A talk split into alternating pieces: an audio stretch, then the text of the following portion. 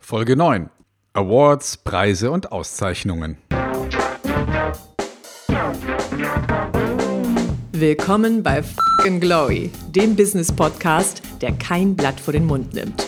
Martin Puscher und Stefan Heinrich sind ihre Gastgeber. Provokateure und vielleicht auch ein kleines bisschen die Helden des modernen Geschäftserfolges. Freuen Sie sich auf Ideen, Geschichten, Vorwürfe, Misserfolge und Erkenntnisse aus der Praxis. Los geht's! Wie werde ich ein exzellentes Unternehmen? Wie kann ich zu den Besten gehören? Kann ich vielleicht auch dafür einen Preis haben? Wir sprechen über das Thema Awards. Wir sprechen darüber, wie man ein Award-Preisträger wird. Wir sprechen darüber, wie man mit Awards seine eigene Content-Strategie tatsächlich bereichern kann. Und wir sprechen darüber, was ausgezeichnete Unternehmen zusammen mit ihren Kunden anstellen können. Im Podcast von Fucking Glory. Los geht's. And the Oscar goes to Halt, Stefan, halt, halt, halt. Ich habe einen anderen Umschlag gefunden. Du bist nicht der Gewinner. Hallo, liebe Freunde, hier ist Martin Puscher und Stefan Heinrich. und wir sprechen über das Thema Awards, Auszeichnungen, Prämierungen. Was hat das Ganze mit Marketing zu tun? Wie wird man ein Seriengewinner? Und vor allen Dingen, was haben die Kunden davon? Stefan, das ist ein Thema, das ist äh, zu, zum Ende unserer letzten Sendung entstanden. Ich bin total happy und nicht nur deswegen, weil wir dieses missliebige äh, Missverständnis hatten auf der Oscarverleihung im Jahre 2017, sondern weil natürlich Awards, ich sag mal, fast wie Pilze aus dem Boden schießen. Und jedes Unternehmen versucht sich natürlich, ich sag mal, mit diesen tollen Preisen letztendlich zu schmücken, um den Kunden letztendlich zu signalisieren, ich bin ein ausgezeichnetes Unternehmen. Die Frage, die wir heute bewerten wollen, ist, wie macht man das? Was bringt das? Was hat das Unternehmen davon? Und vor Dingen, was hat der Kunde davon? Ähm, was fällt dir spontan ein zum Thema Awards? Hast du überhaupt schon mal einen Award gewonnen? Ja, klar, natürlich. Natürlich. Also meine, meine Branche, in der ich in erster Linie unterwegs bin, das ist ja die Trainer- und Speaker-Branche. Ähm, also wenn es in einer Branche, die, die ja relativ klein ist, so sehr äh, oder mit, von Awards wimmelt, dann mit Sicherheit in dieser Branche. Also da gibt es den Internationalen Deutschen Trainerpreis zu, zu, zum Beispiel. Dann gibt es ähm, gibt es den CSP, das ist vielleicht eher eine Zertifizierung als ein Preis.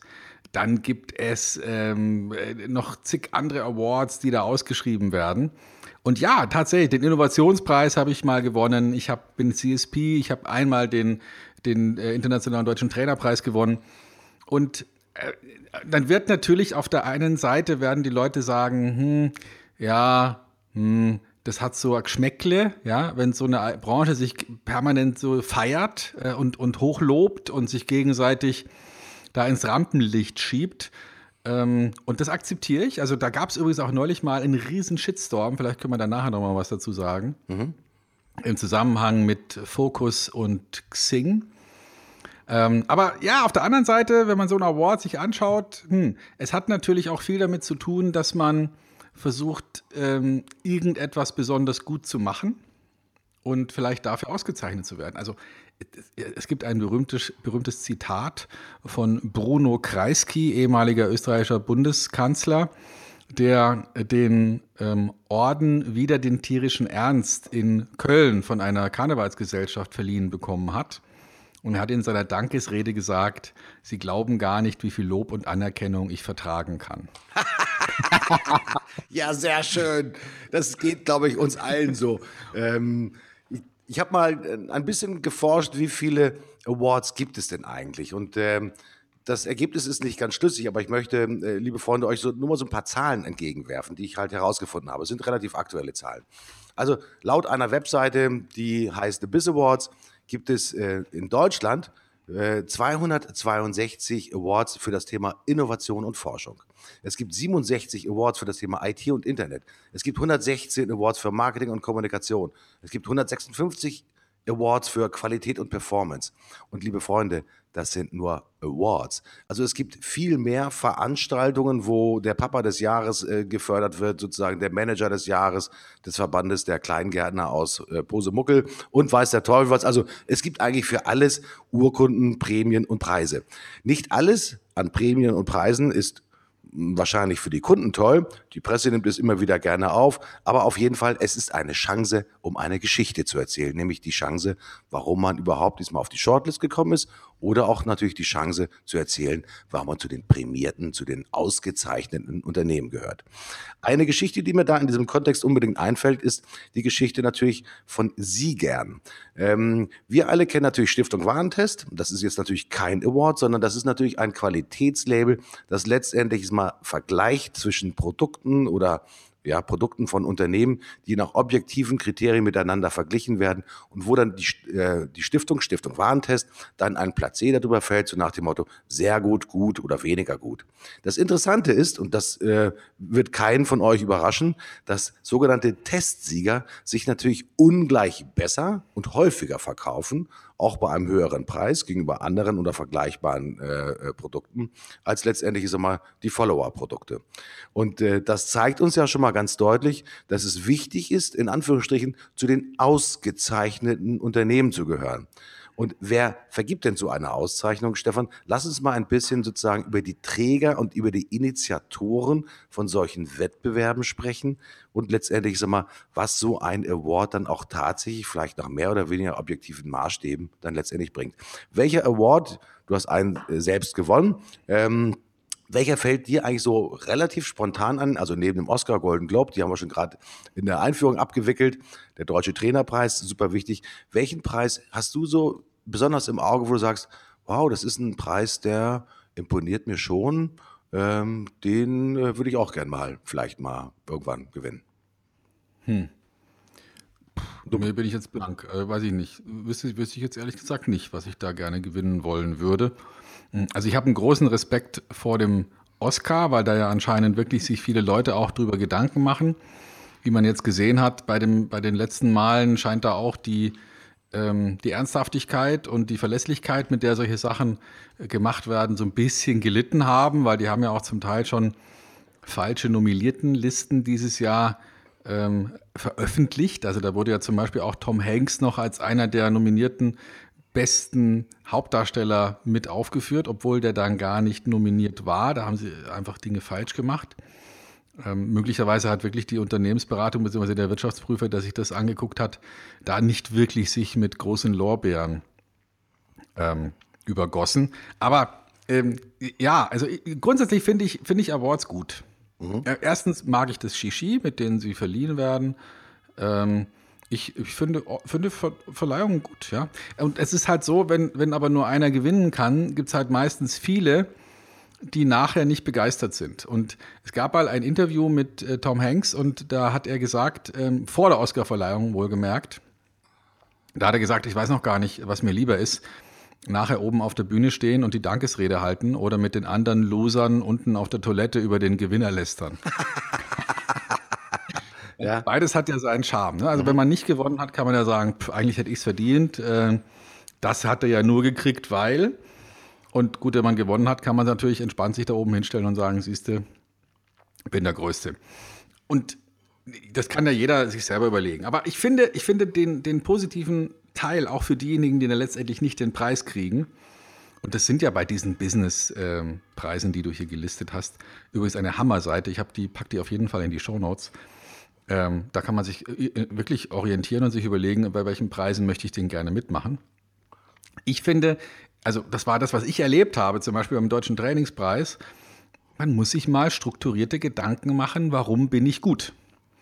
Und das ist ein Effekt, den, den genieße ich. Und ich glaube, dass der auch was bringt, wenn man sagt, so, jetzt habe ich hier, man zahlt ja immer in der Regel bei solchen Businesspreisen irgendeine Bearbeitungsgebühr. Ähm, womit dann diese Preise sich finanzieren, was ja völlig in Ordnung ist. Und dann macht man sowas natürlich auch nicht, ohne sich Mühe zu geben. Also macht, sagt er nicht, komm, ich lege jetzt hier mal 500 oder 1000 Euro auf den Tisch und dann egal, ob ich gewinne. Dann, dann gibt man sich ja schon, dann will man ja schon den Preis und dann sich wirklich strukturiert anhand von den Vorgaben dieser Preiskomitees Gedanken zu machen, wie stelle ich denn meine Leistung so dar, dass sie preiswürdig wird, das hat schon Charme, das hat schon etwas, was, was grundsätzlich, glaube ich, jedem Unternehmer gut tut, sich damit mal auseinanderzusetzen. Das Interessante, was in diesem Kontext, ich glaube, bemerkenswert ist, ist, die wenigsten gewinnen den Preis aus dem Stand heraus. Sondern äh, die meisten Unternehmen, die ich kenne und die ich auch äh, verfolge, die ich beobachtet habe, qualifizieren sich eigentlich erst über mehrere Runden wirklich für den Award. Sie fangen halt an, irgendwann das auf ihre eigene Agenda zu setzen. Ähm, es gibt Unternehmen, wer, ich habe vorhin das äh, Beispiel von Stiftung Warentest äh, genannt, das sind halt sogenannte Seriensieger.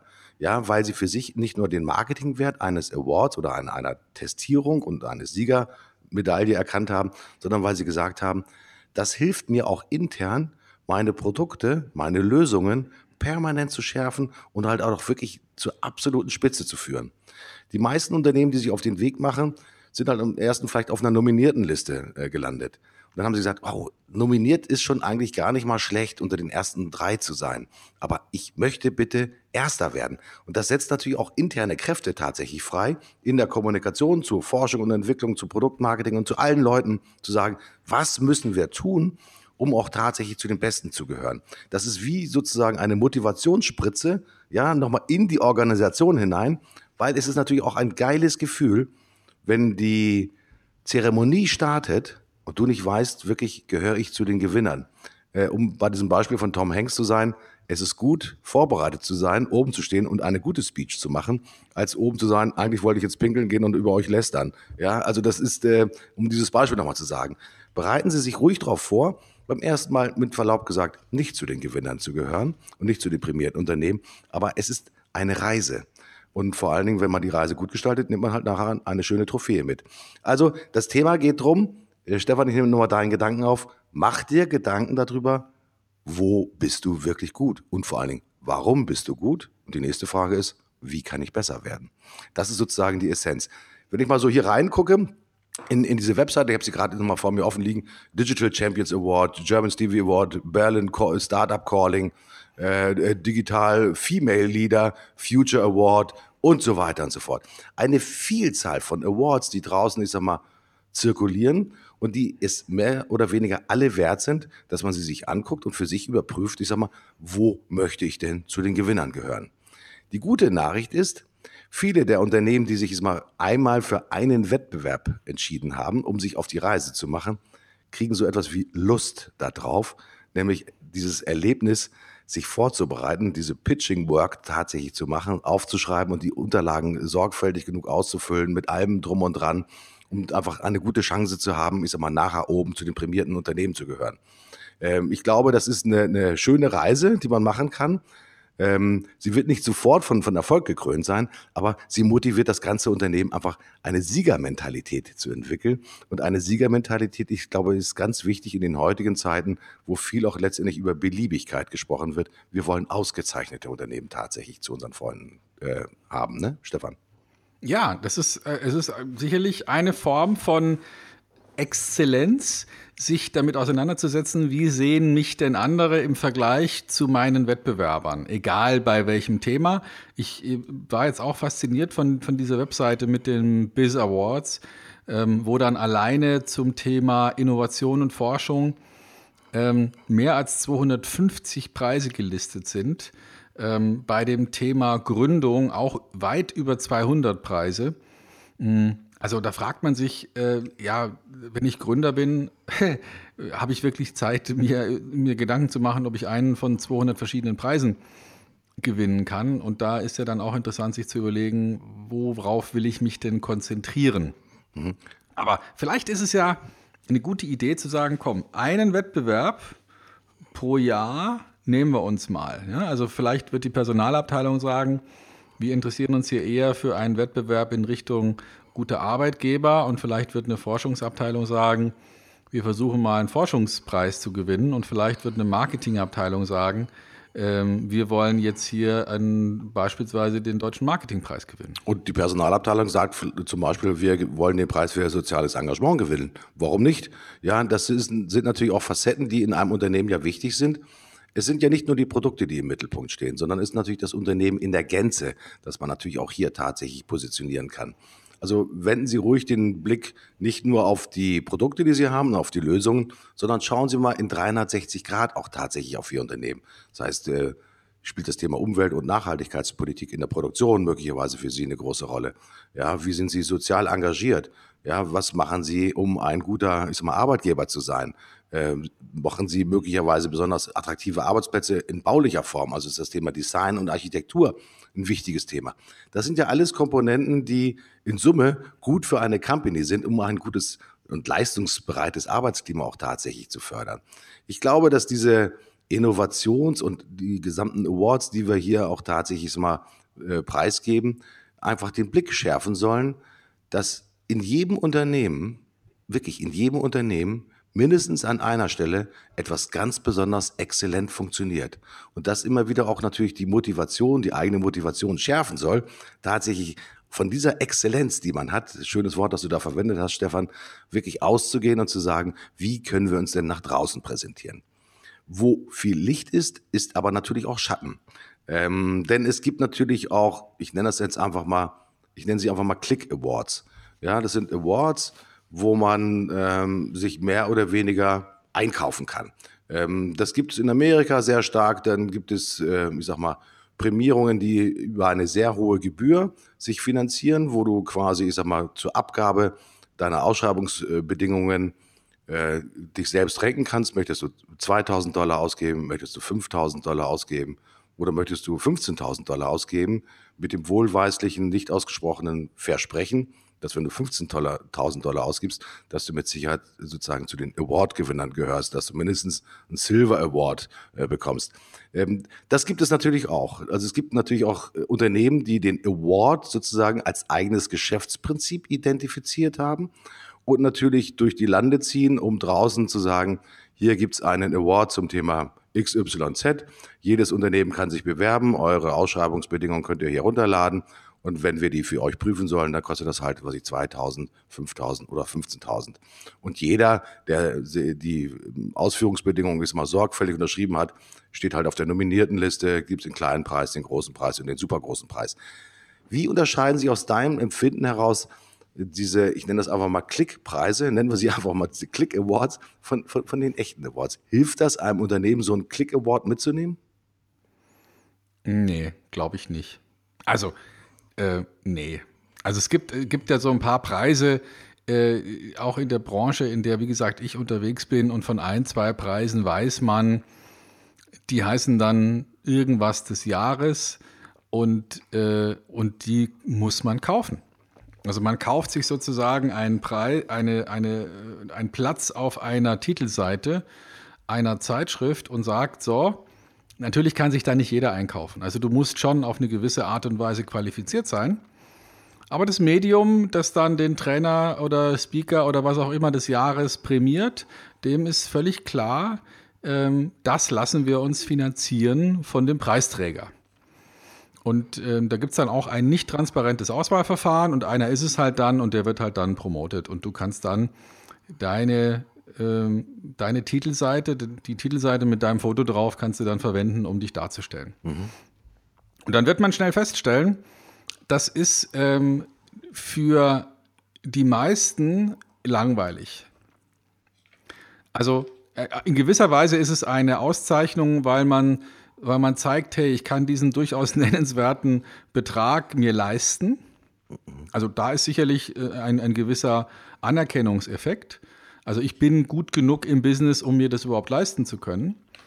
Aber weder die Kunden noch die, die eingeweihten Kollegen beeindruckt das wirklich auf irgendeine Art und Weise. Mhm. Ja, es ist ein schönes Ding, es ist lustig, ob ich jetzt mir selber den Titel gebe, ich bin, bin einer der Top 3, was auch immer in meiner Branche, oder ob das auf so eine Art und Weise geschieht, das hat nicht wirklich einen nachhaltigen Wert. Mhm. Was ich jetzt bei anderen Preisen, wo wirklich Wettbewerb entsteht und wo wirklich eine Jury, die mehr oder weniger unabhängig ist, es gibt keine wirklich unabhängigen Menschen, aber sagen wir mal, die, die näher an der Neutralität ist als an der Subjektivität, dass die dann, dass man da kämpfen muss und dass man sich beweisen muss und dass man zeigen muss, ich habe das verdient, das finde ich durchaus positiv. Das gefällt mir. Das, das finde ich gut. Das ist ein ganz wichtiger Hinweis. Also, wenn Sie sich aufmachen, tatsächlich mal, ähm, einen Award zu gewinnen, der seriös mit hoher Reputation ausgestattet ist, einer der ersten Gründe ist, guck auf die Jury. Wer sitzt denn tatsächlich in der Jury? Stefan hat gerade gesagt, es gibt keine, ist mal unabhängige Person, aber es gibt ehrenwerte Personen, die halt wirklich so mal nach einem festgelegten Kriterienkatalog, der dann bitteschön auch öffentlich sein sollte, überprüfen, nach welchen objektiven und subjektiven äh, Merkmalen man tatsächlich mal bereit ist, einen Sieger tatsächlich auszurufen. Ich glaube, das ist, äh, entscheidet schon mal seriöse von weniger seriösen Awards. Ähm, also Transparenz in, in, den, in den Merkmalen, die geprüft werden und sozusagen die Ehrenwürdigkeit der Jury, die damit letztendlich mal über die Preisträger äh, äh, bewertet. Was übrigens auch nicht ganz unwichtig ist, wir sehen ja auch auf, auf Messen und Veranstaltungen auch gerne so, ich nenne es mal so, so, ich nenne mal Schnell Awards, nenne ich die jetzt einfach mal, wo man quasi so, so ein Pitching Award hat. Äh, das wird gerne so im, im Gründerbereich gemacht. Das ist, findet auf äh, IT-Messen zum Beispiel statt, wo die Kollegen sagen, du, hier gibt es einen Wettbewerb, du kannst dir deine Unterlagen einreichen, dann wirst du eingeladen für den sogenannten, ist mal 10 Minuten Pitch, Elevator Pitch. 10 Minuten ist natürlich ein relativ langer äh, Elevator, äh, denn der ist ja meistens ein bisschen kürzer, der Elevator, wenn man fährt. Äh, und dann ist nicht nur sozusagen das Objektive wird bemessen, sondern natürlich auch sozusagen die Fähigkeit, tatsächlich mal auf der Bühne zu performen und eine Live-Regie auch tatsächlich zu überzeugen. Auch eine ganz spannende Geschichte, wo hier tatsächlich nicht nur die, sozusagen die, die Eigenschaften, die nachvollziehbaren Eigenschaften, sondern wo auch die Performance auf der Bühne, also in dem Sinne von wirklich Performen, dann zusätzlich bewertet wird. Eine unheimlich lehrreiche Erfahrung, glaube ich, für jeden, der sich da mal auf den Weg machen will, äh, sollte. Auf jeden Fall sollte man das vorher geübt haben und nicht dann sozusagen stolpernd auf die Bühne äh, torkeln und zu sagen, äh, ich weiß gar nicht, warum ich hier bin. Auch schon alles vorgekommen, schon alles gesehen. Also ähm, jeder Award, der wirklich nach diesen Kriterien Jury und transparente Kriterien ist, egal ob er sozusagen live performt oder ob er sozusagen über eine Jury im Backoffice vorbereitet wird, ist auf jeden Fall nützlich. Was haben die Kunden davon, Stefan? Was haben die Kunden von Awards?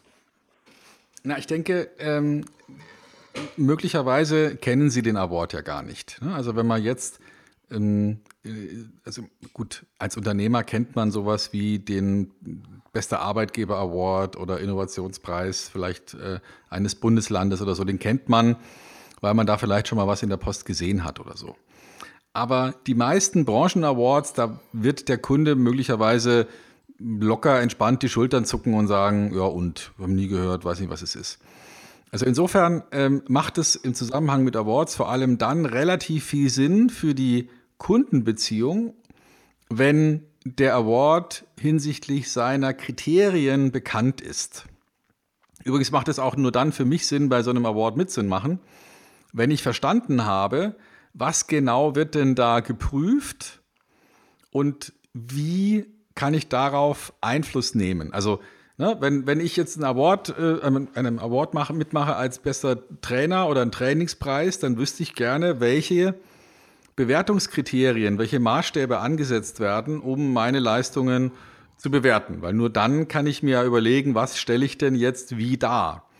Ja, wenn ich, wenn ich irgendein, zu irgendwas vortanzen soll, dann will ich wissen, was wird denn bewertet. Ja, wird bewertet, ob ich im Takt bin oder wird bewertet eine besonders auffällige ähm, neue innovative Figur oder wird bewertet die Schwierigkeit oder das Risiko, das in einer Figur. Das muss ich einfach wissen.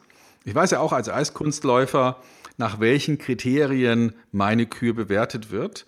Und nur dann habe ich eine Chance, nicht nur zufällig zu gewinnen, sondern aufgrund von echter Leistung zu gewinnen. Und deswegen würde ich empfehlen, äh, was, wenn man sich die Frage stellt, was hat der Kunde davon? Der Preis fast schon egal, ob der Preis relevant ist oder nicht. Ich müsste mir überlegen, gibt es einen Preis, der Dinge bewertet, die auch meine Kunden ähnlich bewerten würden. Mhm. Ja? Und, und wenn ich dann mich da von einer möglichst unabhängigen, möglichst nicht subjektiven, sondern objektiven Jury bewerten lasse, dann hat natürlich meine Kunden viel davon, weil ich jetzt mehr gelernt habe oder besser verstanden habe, was ich tun sollte als Unternehmer, um eine höhere Relevanz bei meinen Kunden zu kriegen. Insofern macht dann Award am meisten Sinn, wenn ich verstanden habe, was sind die Kriterien und wenn diese Kriterien so sind, dass ich sage, hm, ich könnte mir vorstellen, meine Kunden werden nach ähnlichen Kriterien bewerten. Vielleicht ist deswegen der Oscar so beliebt, weil ähm, ich kenne viele Leute, die sagen, naja, komm, also die ähm, Filme, die am meisten Oscars haben oder die Oscar-Preisträger, da gehe ich ins Kino. Die gucke ich mir an. Ja? Und andere vielleicht nicht. Um auch mitreden zu können. So einfach ist das, ja. Äh, ganz wichtig. Äh, ich wundere mich manchmal auch darüber, wenn Unternehmen Preise gewonnen haben, also einen Award gewonnen haben. Dann ist das ja erstmal eine sehr aktuelle Angelegenheit. Es gibt eine, meistens eine Zeremonie, wo man dann eingeladen wird. Oh, schöne Musik, äh, schöne Tischdecken, erlesenes Essen, ja, gedämpftes Licht, gute Moderation und dann werde ich dann nacheinander, werde ich dann auf die Bühne draufgerufen. Und meistens wird das ja noch fotografiert oder abgefilmt und so weiter und so fort. Wie wichtig ist in dem Augenblick auch wirklich aktuell seinen Kunden das zurückzuspielen, zu sagen, schau her, hier ist das Ding, das wollte ich schon immer mal haben ähm, ich glaube, manche Kunden, auch gerade manchmal auch so große Kunden, sind dann mal so ein bisschen zögerlich, auch gerade bei den sozialen Medien, genau dieses Thema, und ich meine da jetzt eher mittelständisch orientierte Kunden, sich auch damit dann auch tatsächlich im positiven Sinne zu schmücken. Weil es ist doch eigentlich eine Nachricht, es ist nicht nur eine Nachricht, es ist ja auch Content. Ja, man kann das ja auch benutzen, um wiederum eine eigene Geschichte zu erzählen. Ja, und jeder äh, Award, den ich gewonnen habe, hat ja eine Vorgeschichte gehabt. Ja, und er hat hoffentlich auch eine Nachgeschichte. Und allein ein Award gibt einem schon wieder Futter, ja, um das eigene Content Marketing mit Sicherheit für die nächsten zwei oder drei Monate zu befeuern. Also für mich wäre das eine geniale, ja, ich sag mal, Content-Generierungsmaschine, um einfach anhand dieses Awards neue Geschichten zu erzählen.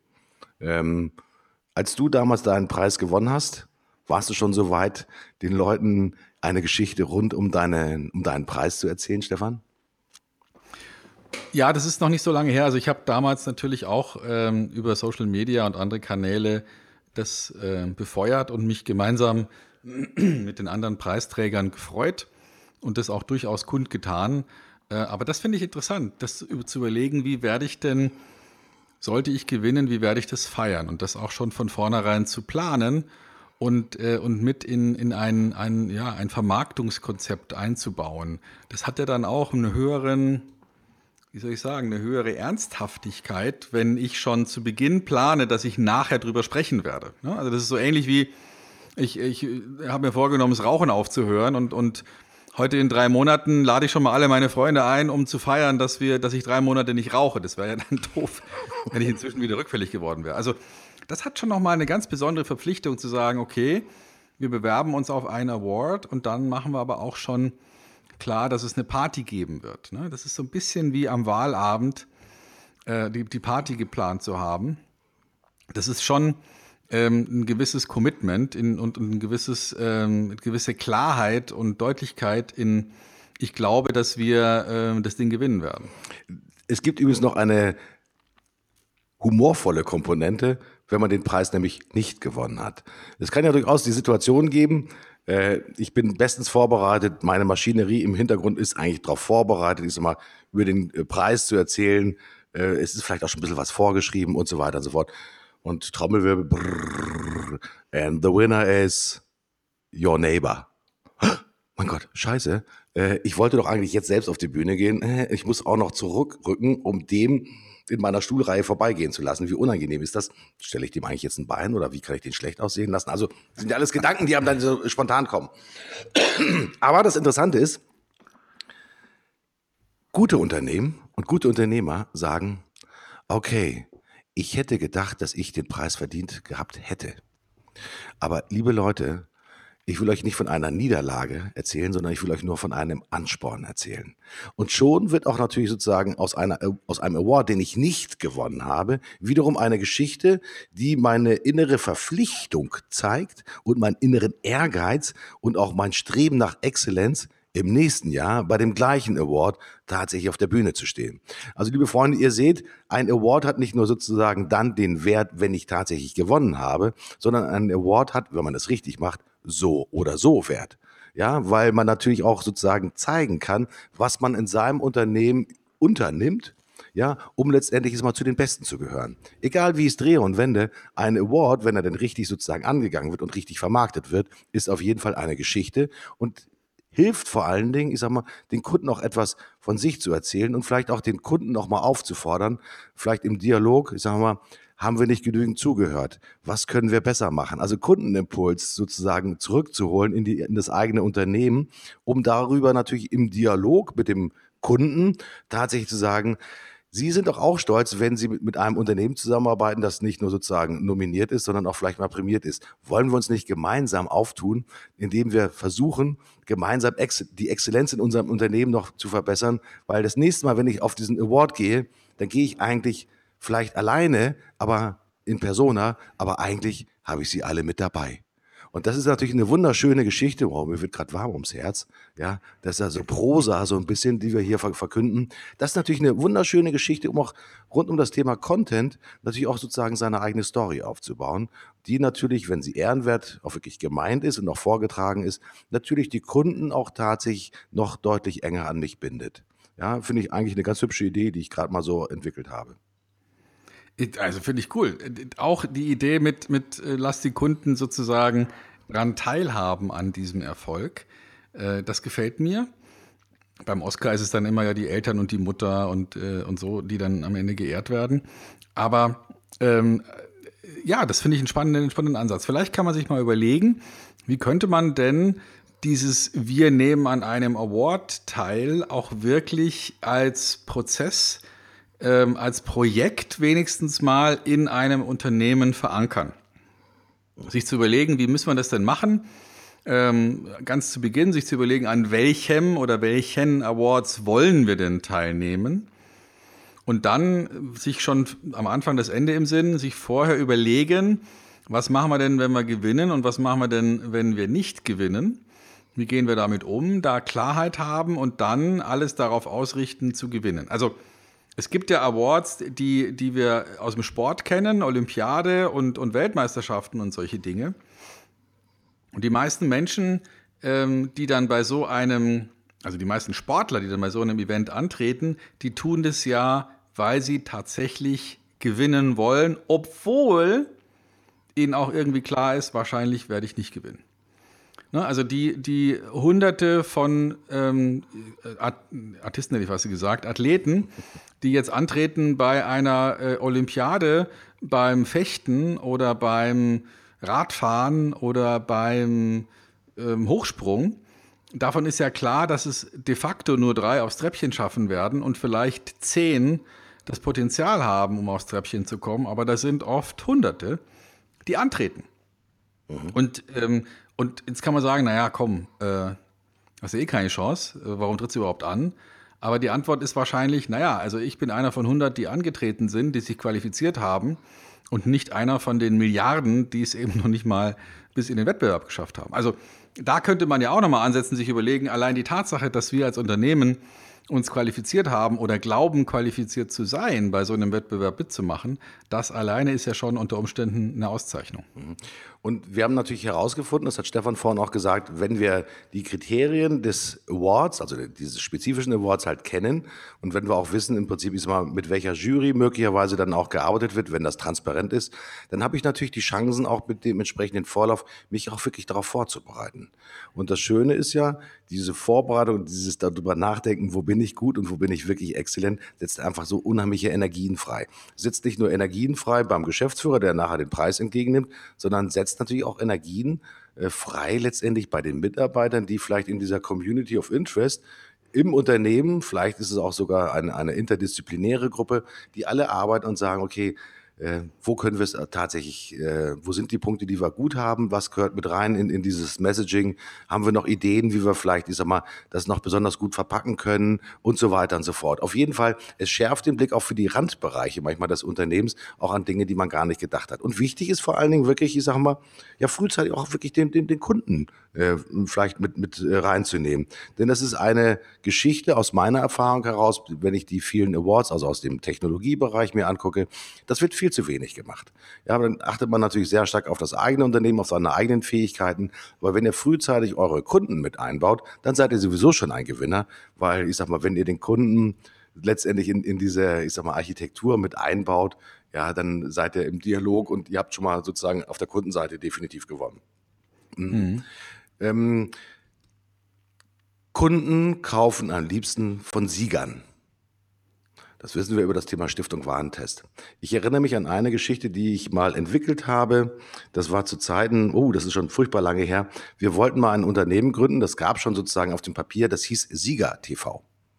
Ja, Sieger TV sollte sich mit nichts anderem beschäftigen, als nur über E-Commerce Produkte letztendlich in den Markt zu bringen, die ein positives Testat haben. Also von Stiftung Warentest angefangen, den ganzen Fachzeitschriften, die es damals noch in, in rauen Mengen gab und quasi dem Kunden auch eine Orientierung zu geben, nicht viele Produkte anzubieten, sondern ausschließlich Siegerprodukte anzubieten. Das Interessante ist, wenn man sich heute die Psychologie eines Kunden anguckt, Kunden kaufen gerne Sieger. Ist ganz einfach, weil sie natürlich auch die, ich sag mal, die mentale und die intellektuelle Beschäftigung mit den, ich sag mal, genauen Features und weiß der Teufel was einfach in den Hintergrund rücken, sondern sie sagen, also wenn die Stiftung Warentest dieses Produkt schon als sehr gut äh, und als Testsieger bestätigt hat, mh, hm, dann kann das ja kein schlechter Kauf sein. Wenn die renommierte Fachzeitschrift XYZ äh, dieses Notebook als besonders, ich sag mal, Preis-Leistungssieger äh, testiert, dann kann ich doch genau dieses Notebook kaufen. Äh, wenn dieses Fahrzeug, das ist vielleicht ein schlechtes Beispiel, das goldene Lenkrad, gab es ja auch mal so ein bisschen Krise, so rund um die, um die gelben Jungs da unten in München, um das Thema ADAC, dass das auch nicht immer ganz 100% koscher gelaufen ist. Die sind jetzt super clean, ja, die haben natürlich perfekt gelernt aus dieser ganzen Geschichte, das ist höchstgradig compliance-gerecht. Aber Kunden kaufen einfach gerne von Siegern. Und diese Mentalität, Sieger zu sein, äh, ist gerade natürlich vielleicht eher so bei den Consumable Goods, nicht unbedingt bei den Investitionsgütern, natürlich, glaube ich, ein ganz starker Impuls. Denn Kunden, Stefan, aus meiner Erfahrung heraus, wollen ja nicht wirklich, ich sag mal, sich intellektuell in der ganzen Güte mit einer du hast es früher mal so die Stückkostentorte genannt, sozusagen mit, mit allen technologischen Aspekten beschäftigen, sondern eigentlich wollen sie auf der sicheren Seite sein. In der Technologie war das ja früher so, kaufst du IBM, kannst du nie was verkehrt machen. Noch nie ist ein IT-Leiter deswegen herausgeworfen worden, weil er IBM-Produkte gekauft hat. Ähm, das galt eine lange Das ist aber jetzt schon eine Weile her. Das ist schon eine Weile her. Äh, ich kann mich auch daran erinnern, dass das Gleiche natürlich auch galt. Also immer dann, wenn du SAP eingeführt hast, kannst du eigentlich nichts verkehrt machen. Okay, das Unternehmen kann, kann in Schwierigkeiten mal geraten, weil die, die Einführung von SAP manchmal auch zu den größeren Anstrengungen gehört. Aber es gab sogenannte, ich sag mal, äh, Safe Banks, ja, auf die du einfach setzen konntest, wo jeder gesagt hat, okay, das ist eine Siegermarke, das, das machen viele, da kannst du eigentlich nichts verkehrt machen. Wie wichtig ist aus deiner Erfahrung heraus, auch in der Kundenpsychologie dieses Thema, ich habe ein Siegerprodukt, ich habe eine Siegerlösung, ich gehöre da wirklich sozusagen zu Top of the Range? Naja gut, wichtig ist halt, dass ich dieser Jury vertraue. Ne? Also du hast jetzt gerade das Beispiel Goldes Lenkrad gebracht das ist ja inzwischen fast schon ein Fluch. Ne? Also angenommen, du hast jetzt, irgendeiner zieht irgendwann nochmal hier die Werbung raus, wo du vor ein paar Jahren gesagt hast, wir sind hier Gewinner des Goldenen Lenkrads. Das kannst du ja jetzt äh, fast schon als Rufschädigung äh, einordnen. Ne? Und also es gibt da noch eine andere Zeitschrift, die, die sich damit äh, beschäftigt, Automotorsport, die alle 14 Tage ja auch solche, ähm, ja, letztlich Awards vergibt, also Wettbewerbe vergibt wo man dann zwei, drei, vier oder fünf gleichwertige, in etwa gleichwertige, zumindest mal konkurrenzfähige Fahrzeuge vergleicht und dann hat, gewinnt einer. Und immer die von der gleichen Marke, habe ich das Gefühl, ne? Ja, die wechseln da schon auch mal durch, aber ähm, der Punkt ist, es ist ja sogar transparent, warum einer gewinnt. Ne? Mhm. Also da stehen dann auch solche, solche Zeilen drin, wie wie viele Sekunden ohne zu schalten im vierten Gang von 80 auf 120. Ja, oder in Dezibel gemessene Innenraumgeräusche bei konstant gefahrenen 120 Stundenkilometern. Und da sage ich, verdammte Axt, ich kenne keinen einzigen Menschen, der nach diesem Kriterium einen Fahrzeugkauf bewerten würde. Mhm, mh. Ja, also, das, also ich würd, gehe davon aus, dass die Innenraumgeräusche innerhalb von einem gewissen Bereich sind und wenn der eine jetzt dann so und so viel 0, irgendwas Dezibel mehr oder weniger hat als der andere, so what? Ja, also das wäre für mich jetzt kein Kriterium, aber das ist natürlich in diesen Punktevergaben ein Kriterium, ja, und auch vielleicht äh, die Anzahl der Liter im Kofferraum, äh, zumindest theoretisch. Also ähm, ja, es macht Sinn, so einen Award zu gewinnen, absolut, ganz klares Ja, ich nicke heftig und ich muss nicht unbedingt der Erste sein. Also wenn jetzt meine Lieblingsmarke nur auf dem zweiten Platz ist, wäre das für mich kein Kriterium, um zu sagen, die kann ich jetzt nicht mehr kaufen. Mhm. Wenn meine Lieblingsmarke oder das Produkt, das ich mir herausgeschaut habe, leider nur abgeschlagen mit der Hälfte der Punktzahl im Stiftung Warentest bei den nicht empfehlenswerten Produkten landet, dann werde ich vermutlich meine Präferenz nochmal ändern. Mhm. Aber ob ich jetzt erster, zweiter oder dritter bin, ja, um nochmal diesen äh, Olympiade-Vergleich zu bringen, Kann ich alles akzeptieren. Also das Thema, ich kaufe nur Sieger, ähm, verstehe ich, ist ich sage mal, für diejenigen, die es ganz einfach haben wollen, natürlich ein ganz entscheidendes Kriterium. Für diejenigen, die sich natürlich schon ein bisschen offensiver mit einer Produkt- oder einer Lösungsentscheidung beschäftigt haben, ist das vielleicht manchmal nur so die Spitze auf das i-Tüpfelchen oder auch einfach die äh, Erfahrung zu sehen, mein Favorit hat eigentlich immer so gut abgeschnitten, dass meine historischen Erfahrungen, die ich vielleicht mit der Marke oder dem Hersteller hatte, eigentlich positiv bestätigt sind. Also die machen weiterhin einen guten Job. Dass die jetzt Zweiter geworden sind, naja, das, das ist halt so. Aber es sind halt nur drei Punkte gewesen und äh, das war nur, weil äh, das Innengeräusch nicht bei 74 dB war, sondern ausnahmsweise bei 74,5 dB war. Das reicht ja manchmal schon aus, um, um Zweiter zu werden, wenn ich diese engen Rankings auch tatsächlich angucke. Mhm. Ähm, und daneben äh, lass mich noch beim Thema Awards nochmal bleiben. Unternehmen äh, könnten ja natürlich auch sogenannte Kunden-Awards vergeben. Äh, das ist eine vollkommen neue Komponente, die wir jetzt gerade sozusagen so ein bisschen auf dem aufsteigenden Ast sehen, dass ähm, Unternehmen übrigens auch die Zusammenarbeit mit ihren Kunden bewerten. Und äh, das ist ein ganz heißes Eisen natürlich, weil wenn du angenommen, du bist ein Unternehmen, wir nutzen mal äh, die Chance eines Kunststoff-Spritzguss-Maschinenherstellers äh, äh sozusagen einfach mal zu nehmen, in einer unserer letzten Sendungen mal. Wir sagen, okay, und dieser Hersteller hat jetzt sage und schreibe, äh, vielleicht diesmal weltweit, ne, was einfach mal einfach 100 Kunden. Und diese 100 Kunden kaufen, ich sag mal jetzt alle zwei Jahre so eine Maschine.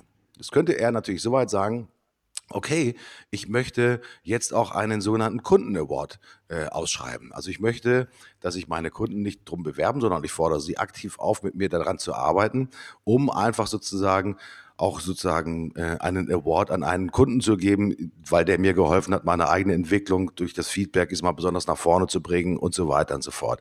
Also das sehen wir teilweise ganz interessanterweise, ich sage mal, nicht in Deutschland, sondern das sehen wir teilweise in den südeuropäischen Ländern und das sehen wir vor allen Dingen auch übrigens in den asiatischen Ländern.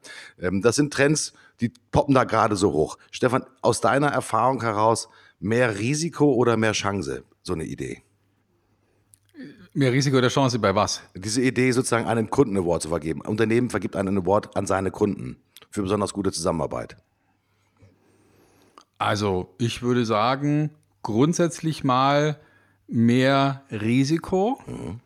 weil da natürlich in, in der direkten Kundenbeziehung ganz offensiv vermutlich die Unterstellung drin steckt, naja, da hätte ich ja nur mehr einkaufen müssen dann wäre ich ja wahrscheinlich weiter oben auf dem Treppchen gelandet. Also, ne, wenn, wenn jetzt eine, eine, äh, eine Zeitschrift den, den Anzeigenkunden des Jahres ehrt, nicht lange nachdenken. Ja? ja aha, ähm, aha. Wie wird wahrscheinlich hier die Bewertung zustande gekommen mhm, sein? Mhm. Also da steckt Risiko drin und natürlich der zweit- und der drittbeste, ähm, wenn die dann nicht gewonnen haben, könnte es ja sein, dass die nicht nur denken, siehst du, da muss ich ein bisschen mehr Geld ausgeben, sondern dass die vielleicht auch denken, pa, ja, dann Eben nicht sauer. Mhm. Mhm. Ähm, man kann das vielleicht natürlich ein bisschen veredeln. Es gibt, ich habe so zwei, drei Unternehmen im Kopf, die sagen, die beste Kundenanwendung. Die, die, sprechen dann nicht sozusagen von den besten Kunden, sondern die prämieren dann sozusagen vielleicht die besonders innovative Lösung, die ein Kunde mit seiner sozusagen Kunststoffmaschine halt hergestellt hat. Das ist vielleicht so eine leichte Veredelung der Idee, weil man dann natürlich auch sozusagen auf den Mehrwert, die der Kunde, der, also der Käufer letztendlich dieser Kunststoffspritzmaschine, äh, letztendlich an seinen Kunden letztendlich wieder ähm, zum Tragen bringt, dann auch tatsächlich bewertet. Das ist so eine leichte Veredelung, weil man dann natürlich auch, ist mal vielleicht noch mehr über den einzelnen Kunden erfährt. Das hat vielleicht weniger sozusagen den, den Charakter, äh, hier zählt nur sozusagen das Einkaufsvolumen, sondern hier gucken wir tatsächlich dran, wie kann die Mission, die ich mit meiner Kunststoffmaschine habe, sozusagen über den kaufenden Kunden dann an deren Endkunden dann tatsächlich mal prämiert werden. Vielleicht eine etwas äh, nettere Art und Weise, das Ganze zu prämieren. Das hat dann wahrscheinlich ein bisschen mehr Chance als Risiko, nehme ich mal an, Stefan, oder? Also ich könnte mir vorstellen, dass man eine Jury auslobt, die ähm, möglichst unabhängig ist. Und ich könnte mir vorstellen, dass ein Unternehmen diesen Preis auslobt, im Sinne von die Kosten dafür übernimmt, dass dieser Preis vergeben wird, sowohl der Preis selbst als auch möglicherweise das Auswahlverfahren bezahlt wird, so wie ja auch beim Nobelpreis im Prinzip die Kosten dafür und der Preis selbst aus einem Spendenvolumen und einer alten Stiftung generiert werden. Das kann ich mir gut vorstellen. Ähm, aber was ich mir nicht vorstellen könnte, ist, dass sozusagen jetzt die Manager eines Unternehmens darüber abstimmen, wer ja jetzt einen Kundenpreis gewonnen hat. Das fände ich, fänd ich äh, cheesy. Nach vor, vorherigem Blick in die Auftragsbücher, natürlich, ja. ausschließlich. Ja. Okay, aber wir sehen, dass es rund um das Thema Awards natürlich auch viele Spielarten gibt. Äh, nicht mhm. nur die, die wir aus Oscar und ähm, gibt es eigentlich den nächsten Fucking Glory Award? Warum nicht? Müssen wir mal drüber nachdenken. Vielleicht, vielleicht bauen wir sowas ja mal. Äh, das würde mich, jetzt, ja? das mich jetzt interessieren, kommt gerade so spontan. Äh, wir würden natürlich, ich sag mal, schon auch gerne Glories haben, mehr als ja, aber äh, finde ich durchaus interessant.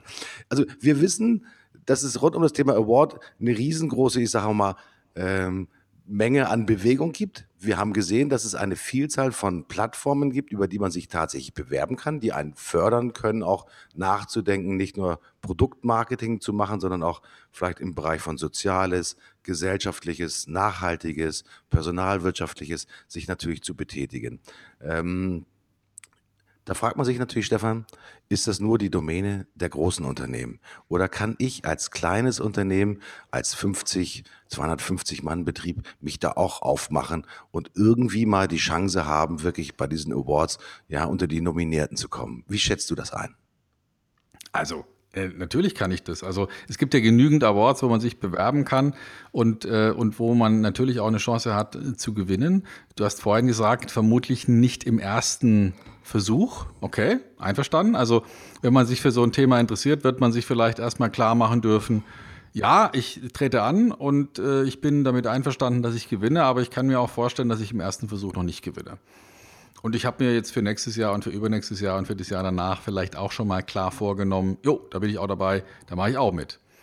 Äh, und mit so einer Einstellung, könnte ich mir vorstellen, wird es gelingen, dass man so einen Preis gewinnt. Ne? Also wenn man, wenn man ein bisschen Frustrationstoleranz mitbringt und einem klar ist, okay, ich werde jetzt nicht sofort und alles beim ersten Anlauf gewinnen und, und vielleicht auch ein bisschen Selbstreflexion daraus äh, mitnimmt und sagt, hm, was habe ich denn gelernt?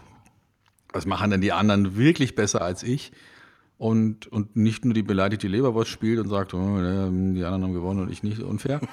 ja, sondern sagt, okay, ja stimmt, eigentlich, die machen das besser, die machen das besser, äh, alles klar, wir haben ein To-Do für nächstes Jahr, da arbeiten wir dran und dann lassen wir uns nochmal messen. Hm.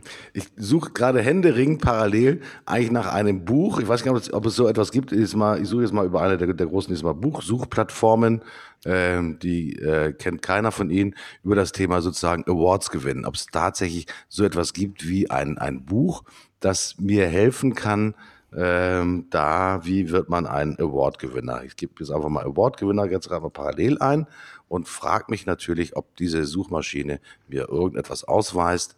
Und ich sage, Leute, es gibt Ergebnisse. Jawohl. Ähm, allerdings hat nichts damit zu tun, was ich eingegeben habe. Das, das, ist okay. Also was es gibt, es gibt natürlich die sogenannten Jahrbücher der effizientesten und effektivsten Kampagnen des Jahres. Das ist ja äh, der von den Werbeagenturen GWA, der sogenannte Effie Award und so weiter und so fort. Ähm, es gibt natürlich Jahrbücher dann tatsächlich auch von, von den prämierten Unternehmen. Das wird häufig auch wirklich von den Veranstaltern meistens relativ vernünftig dann auch vermarktet. Aber dann sieht man nur, welche Unternehmen sind denn die äh, dann Gewinner gewesen und was haben die dann auch gemacht. Also es gibt nach meinem Kenntnisstand, so wie ich jetzt gerade hier mal schnell mal rüber gescannt habe, äh, kein Buch, so wirst du ein Award-Gewinner.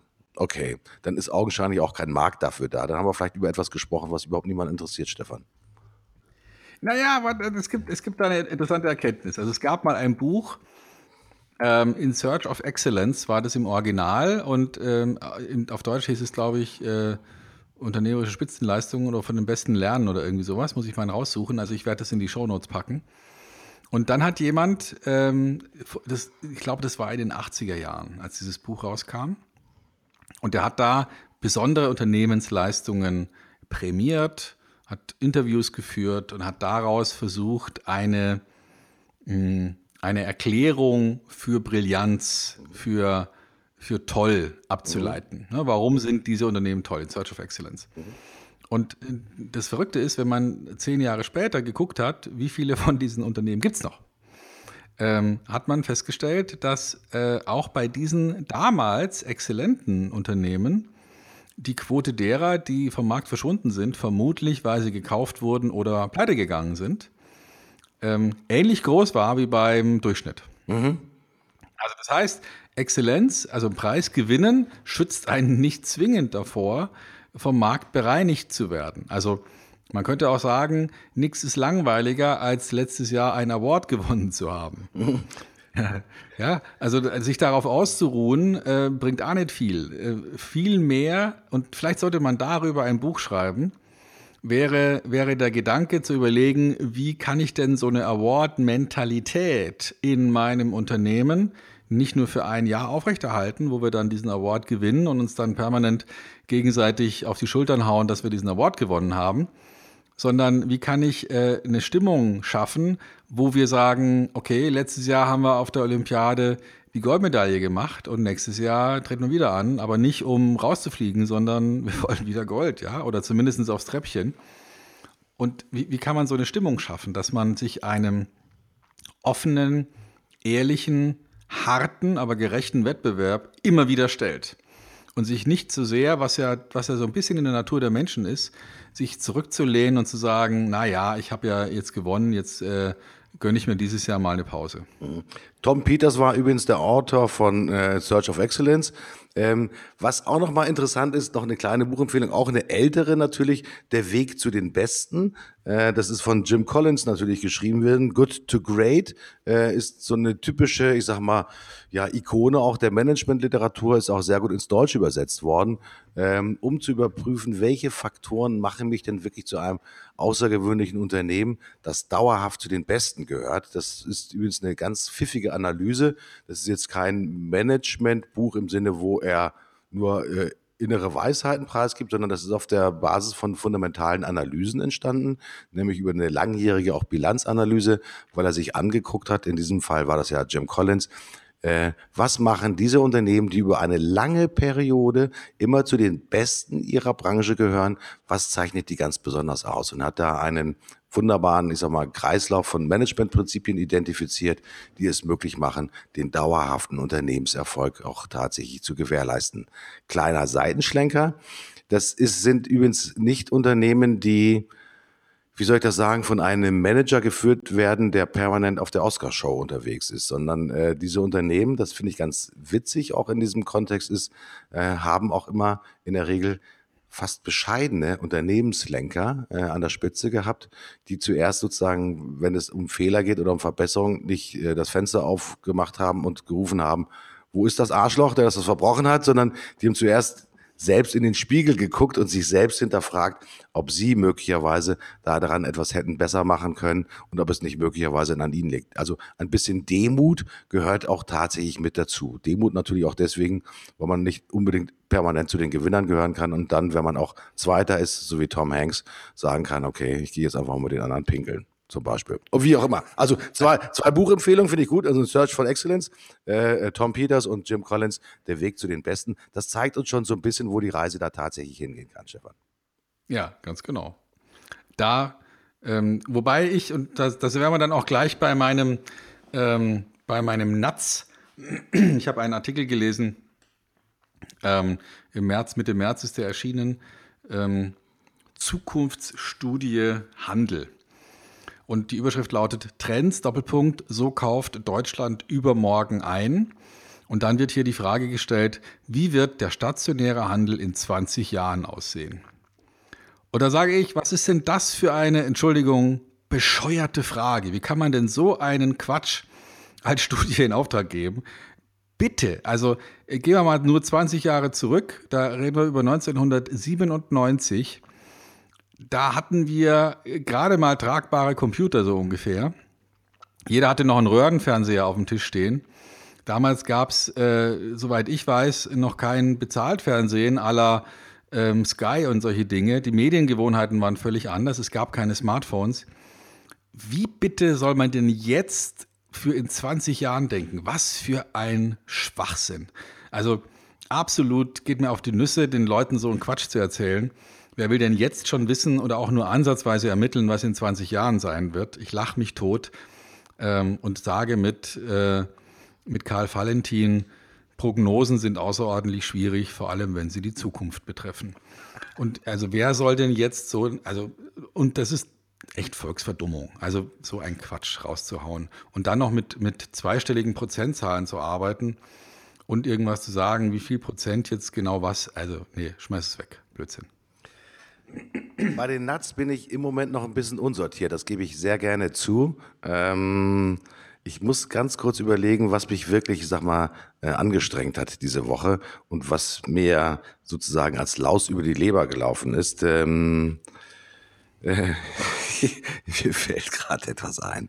Äh, das hat was mit Fliegen zu tun.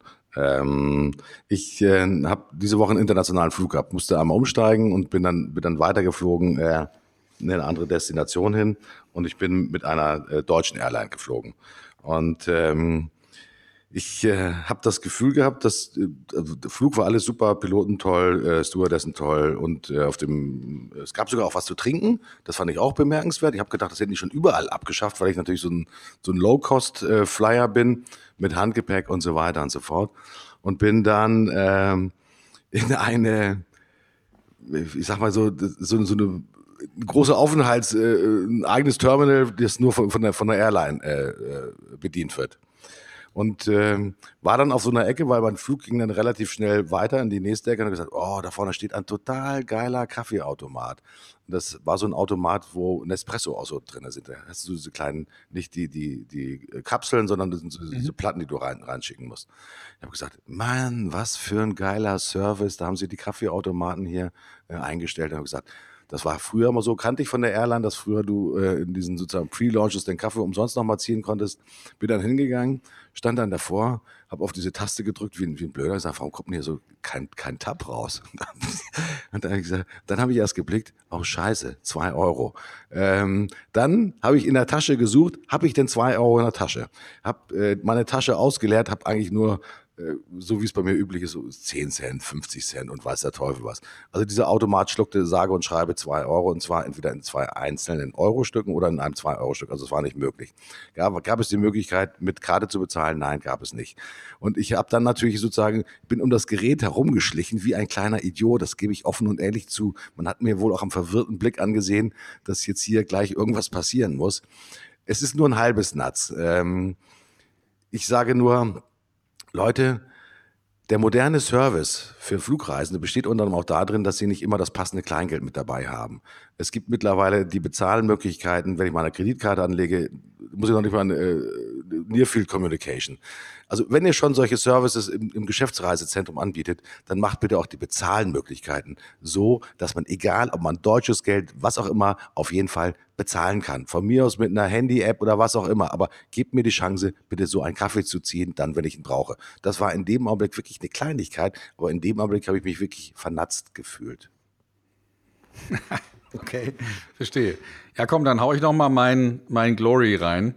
Ähm, vor einiger Zeit, das war so Mitte, Mitte März, hat ja in Texas die SXSW stattgefunden, also diese große geile Show äh, Konferenz. Ähm, und was ich da super interessant fand, ist, dass man äh, immer neue Ideen jetzt auch wirklich in die Praxis rüberzieht, wie man äh, diese Zielgruppe 1, ja, also wir hatten ja mhm. in der Produktion hatten wir irgendwann mal den, den Gedanken Losgröße 1, im Marketing kommt jetzt immer mehr die Idee Zielgruppe 1 also wie kann ich meinen Kunden so weit runterbrechen, dass ich ihm das, was er konsumieren will, das, was er lesen will, das, was er wahrnehmen will, eins zu eins genauso liefere, wie er es haben will. Und da spielen jetzt plötzlich äh, Forschungen, modernere Psychologieforschungen spielen eine große Rolle, wo man darüber nachdenkt, wie kann denn Psychografie oder verschiedene Verhaltensmuster abprüfen, wie kann man das so weit vereinfachen, dass man zumindest in einem groben Raster, also auf dem Weg hin zur Zielgruppe 1, jetzt mal anfängt, seine persönliche Zielgruppe immer weiter runter zu strukturieren. Wofür interessieren sich die, welche Worte gebrauchen die, was haben die für Meinungen und dann bezogen auf diese persönlichen Haltungen genau passend Contentstücke ausliefert. Ich finde das total spannend. Ähm, wir machen hier auch in der, in der Agentur damit erste Experimente und können sagen, das hat völlig andere ähm, Ertrags- oder, oder Rentabilitätswerte, wenn man so arbeitet. Und ist natürlich super anspruchsvoll, sowas zu konzipieren und zu planen. Ähm, da braucht man plötzlich Psychologen mit an Bord und man braucht plötzlich wirklich Verhaltensleute mit an Bord und nicht mehr nur Texter und, und Kreative. Wird total spannend, wird super interessant. Ich glaube, dass wir da in den nächsten Jahren noch tolle Tools sehen werden und tolle weitere Entwicklungen sehen werden. Auch wenn ich mich jetzt noch nicht traue, da eine Prognose abzugeben. Aber eins ist klar, es geht in die Richtung, wirklich ähm, häppchengerechtes Zielgruppenmarketing bei der Zielgruppe 1 zu machen. Mhm. Und das ist auch eigentlich schon mein Glory, das ist das Thema, wirklich dieses Thema Datenbank oder datengestütztes Marketing.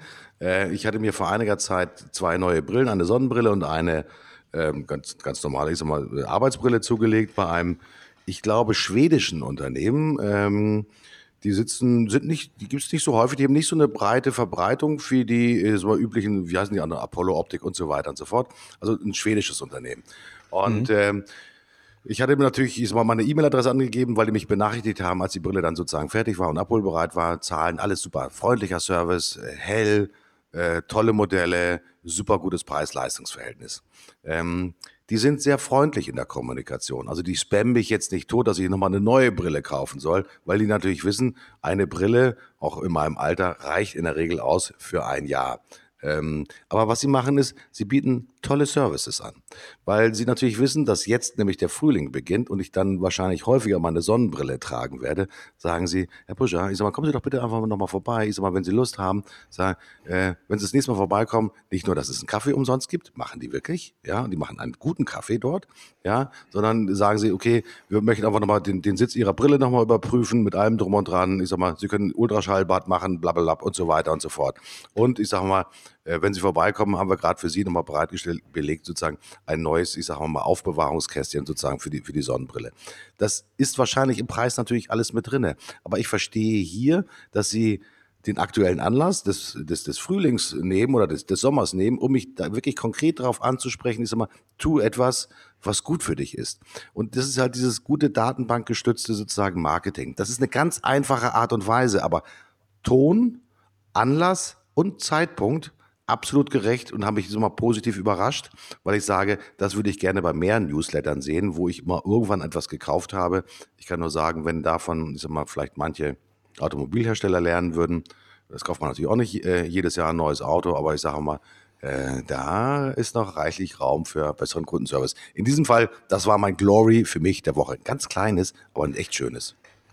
Du, das finde ich interessantes Thema. Lass uns doch daraus ähm, mal ein Thema für nächste Woche machen. Also vielleicht können wir mal dieses Thema, wie können ähm, klassische Unternehmen, also so wie wir sie kennen, so der Bäcker, der, der Optiker, der Autohändler, ähm, wo sind uns da Dinge aufgefallen, die einfach furios positiv sind und wo sagen wir, meine Güte, Ihr habt ja noch nicht mal verstanden, wie man Digitalisierung buchstabiert. Mhm. Also wollen wir uns da mal drauf versteifen, dass wir sagen, da gucken wir mal rein? Total geil. Fallen mir sofort ein paar Beispiele ein, aber die erzählen wir natürlich jetzt noch nicht, sondern die erzählen wir dann, wenn es soweit ist. Ja, und, und liebe Hörer, eine Woche habt ihr Zeit, um uns da auch nochmal Ideen zu liefern. Einfach mal auf die Seite gehen, Fuck Glory zusammengeschrieben, F-U-C-K-N Glory mit Y.com und einfach unten rechts ganz runter scrollen, unten rechts im Footer. Da ist ein Button, da kann man draufklicken und kann einen Themenvorschlag machen. Also, wenn ihr was findet, wenn ihr irgendwelche Schnipsel im Web findet, wenn ihr irgendwelche Nachrichten seht, wenn ihr irgendwelche Themen seht, wo ihr sagt, ha, das ist doch was für die beiden alten Männer, da können sie damit drüber, drüber lästern oder können sie vielleicht sogar ihr Lob drüber ausschütten. Ähm, einfach her damit, äh, gebt uns die Themenvorschläge, wir äh, stürzen uns gnadenlos drauf und schauen uns das an. Ähm, es gab schon so ein paar einzelne Vorschläge, aber natürlich suchen wir auch so ein bisschen die Mehrheiten, wo, wo sind die Leute äh, wirklich gespannt drauf. Keine Sorge, es geht hier nichts unter und wir werden alles früher oder später mal abhandeln. Aber vielleicht wollt ihr uns jetzt nochmal eure Ideen liefern. Wo können klassische Unternehmen so die typischen ja, Geschäfte, ähm, Läden, die alten Geschäftskonzepte, die's, ähm, die die Zeit überdauert haben, wie können die in der Digitalisierung einen Schritt nach vorne machen? Oder wo habt ihr Beispiele, wo ihr sagt, boah, das war so grottig, da muss ich fast äh, körperlich reagieren. Her damit, wir bauen sie in die nächste Sendung mit ein, wo wir uns konzentrieren auf klassische Geschäftsideen digitalisieren. In diesem Sinne, habt eine angenehme Woche, bleibt aufrecht und vor allen Dingen seid schön aktiv. In diesem Sinne, tschüss, euer Martin Poscher. Und Stefan Heinrich meldet sich ab. Bis nächste Woche und bis dahin alles Gute.